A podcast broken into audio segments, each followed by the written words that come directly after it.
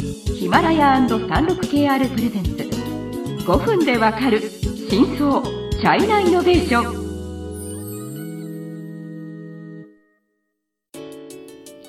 皆さんこんにちは。サンルク KR ジャパンの委員です。はい、日本経済新聞の山田です。はい今日はライブコマースシリーズの2回目です。はい、あーえー、と前回は簡単にまあライブコマースの基本情報、うかうんうん。を紹介しました、はい。今日はもうちょっとライブコマースの、まあ、仕組みというか魅力について、はい。まあそうですね。でゲストの？あそうですね。またゲストのあの片谷さんも。投資ファンドの方です。よろしくお願いいたします。片谷です。はい。えっ、とまあ多分皆さんもシンプルな疑問なんですけど質問なんですけどじゃあそのライブコマースとあのテレビショッピングと一体何が違うの？だってその動画で、まあ、誰かが話すっていうような、パッと見てそういう感じを受けてしまうんですけどどどうなんですか片谷さん？うん。あのそう。できれば投資先の会社とかで、そうですね、はい。なんか投資先の会社はライブコマースで販売をするところありますか？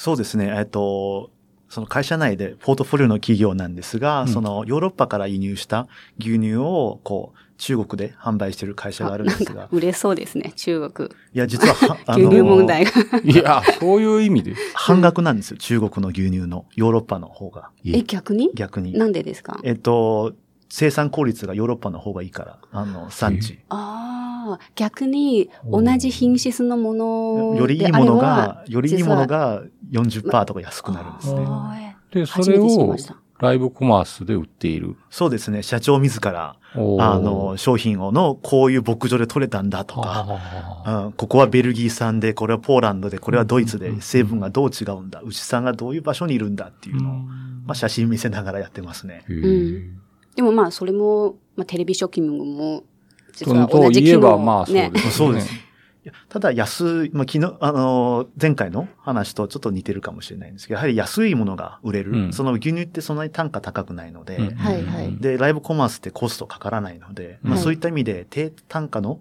ものでも売れるっていうのが、あの、テレビショッピングと大きな違いだと思います。そうですね。まあ一つは簡単にやれるのと、うん。あとまあリアルリアルタイムっていう特徴だそうですね。と、うんうんうんうん。あとその、まあ、安いコストがうんっていうところ、まあ今3つ挙げていただきましたけど、他は何かありますか？これ3つだけでほそんなに売れるんですか？双方向でコミュニケーションできますよね。はい。んお客さんそれはテレビショッピングとは違う。まああお客さんがコメントして、確かにそうですね。うん書き込ん、書き込み？そうです。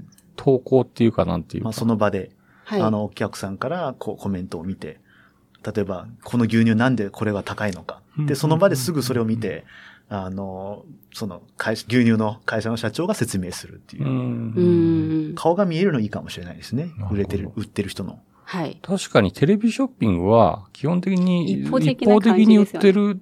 まあうん確かにジャパネット高田は、あの社長さん本人が出てきて売ってますけど、基本的に一方的に喋って売ってるだけであると。はい。で、プラス、やっぱある程度の値段のものじゃった、牛乳は無理ですよね、ジャパネットただ、高田で。さすがに。せいぜいね、やっぱりその何ですか、掃除機とか、はいなんだか知らないけど、その、あの、マッサージ機とかそういうものを売ってるわけで、はいちょっと違い、ちょっというか、だいぶ違う。だいぶ違いますね。なるほど。36KR ジャパンのサービスコネクトは最先端の中国のイノベーションやテクノロジー企業情報を提供しています中国での事業やパートナー企業の探索などヒントになる情報が満載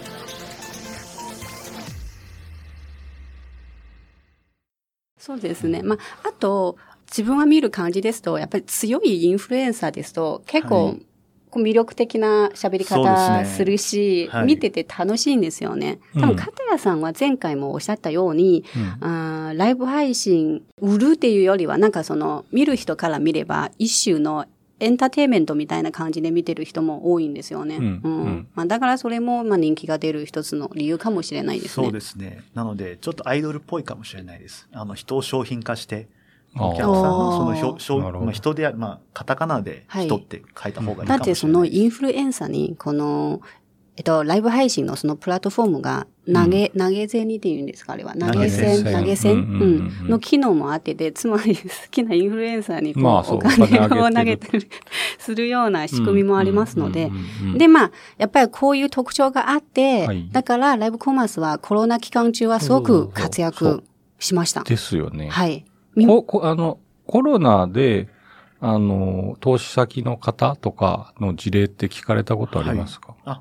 実は投資先ではないんですけど、個人的に非常に仲良くはい。させてもらっている北京のあの輸入菓子、お菓子を売ってるチェーン店がありまして、まあ日本のものがたくさんあ置かれてるんですけど、韓国。とか。で、そこ、の、やっぱりお菓子って賞味期限があるので、で、お店開けないっていうことであれば、やっぱりどうしてもあの商品が、うん。あの無駄になってしまあーなるほど。って、で、そこが急遽オンラインで配信することになって、うんうんうん。で、えっ、と、まあ夜に配信して、ピークの時に、まあ数千人入るっていう。はいはい。で、それでいろんなこうマイナーな日本のお菓子を紹介してお、だいたい。1日、まあ10万円以上、そういった売り上げを、まあそんなに平日に比べたらもちろん、あの、多くはないんですけど、まあ在庫をはけるっていう意味では非常まあに、全然全然救われるっうていう感じです、ね。それは良かったですね。うん。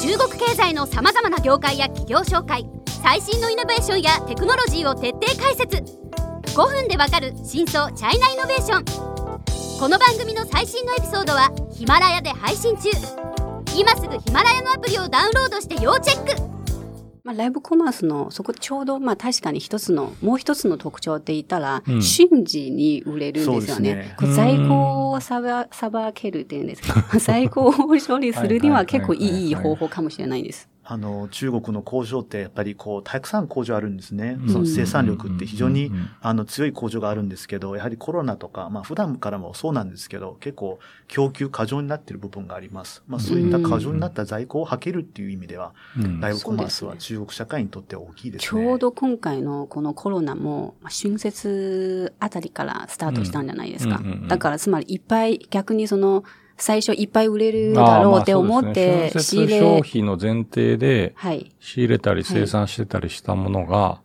どうすんだっていう話になったと。まあ、そのコロナでライブコマースを通じて配信して、こう、売れるような、その話は本当にいっぱいありましたね。ねまあ、有名な話としては、あの、トリップドットコムの、はいはいはい。あの、創業者が、ねそうですね、リャンさんが。で、損失はキャンセルとかで、多分うん4700億円ぐらい損失が出てて、自分が出なければならないのでで、多分6回、7回ぐらい、やもっと出てると。あ、け、まあ、その定期的に。毎週水曜日出てる。夜夜見てる見てる。